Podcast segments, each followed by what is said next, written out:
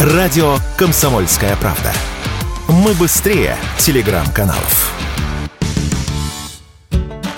В России изменилась география импорта крепкой алкогольной продукции. Так, например, из-за санкций и ухода из нашей страны популярных брендов Великобритания потеряла свои лидерские позиции на рынке виски.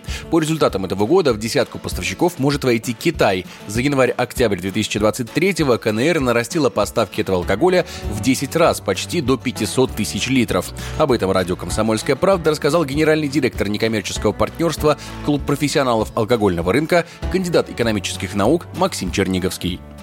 Еще в 2021 году две основные страны были поставщиками виски в России. Это как раз Великобритания, 66% от всего объема, и Соединенные Штаты Америки, 16%.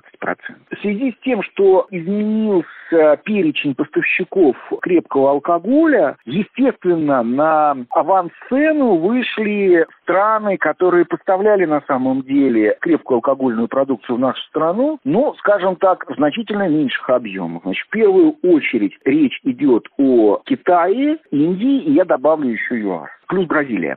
Общий объем импорта виски за 10 месяцев этого года после прошлогоднего спада вырос более чем в два раза. Всего с начала 2023 года в Россию было ввезено более 30 миллионов литров этого алкоголя.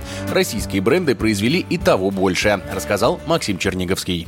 23 год текущий, он знаменателен тем, что мы подошли к импорту виски, ну, сопоставимому с объемами вот 2021 года. Россия импортировала порядка 30 миллионов литров виски, и российские производители тоже со своей стороны увеличили объемы производства виски. Наши отечественные производители уже осуществляют розлив виски тоже порядка 40 миллионов литров литров. Что-что, а дефицита крепкого алкоголя, и не только крепкого алкоголя, в Российской Федерации не было и не будет.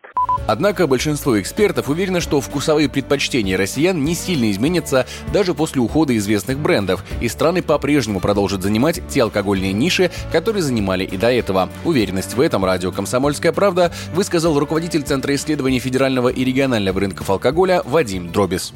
На первом месте у потребителей алкоголя география продукта. Европа – это вино, Франция – это вино и коньяк, шампанское. Чили, Аргентина – это теперь новый свет, тоже вино. Китай – это не вино, не крепкий алкоголь, не матай, не бадзю для нас. Это все мы пить не будем. Индия, хотя там нормальные культуру производства виски, рома, джина, текилы за время рабства отлично поставили англичане. Вроде бы там не хуже, но это тоже не наше. Мы не будем будем пить эту продукцию. Только в микроскопических дозах.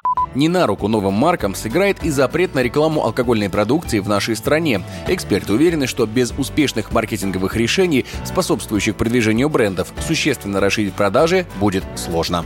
Егор Волгин, радио «Комсомольская правда».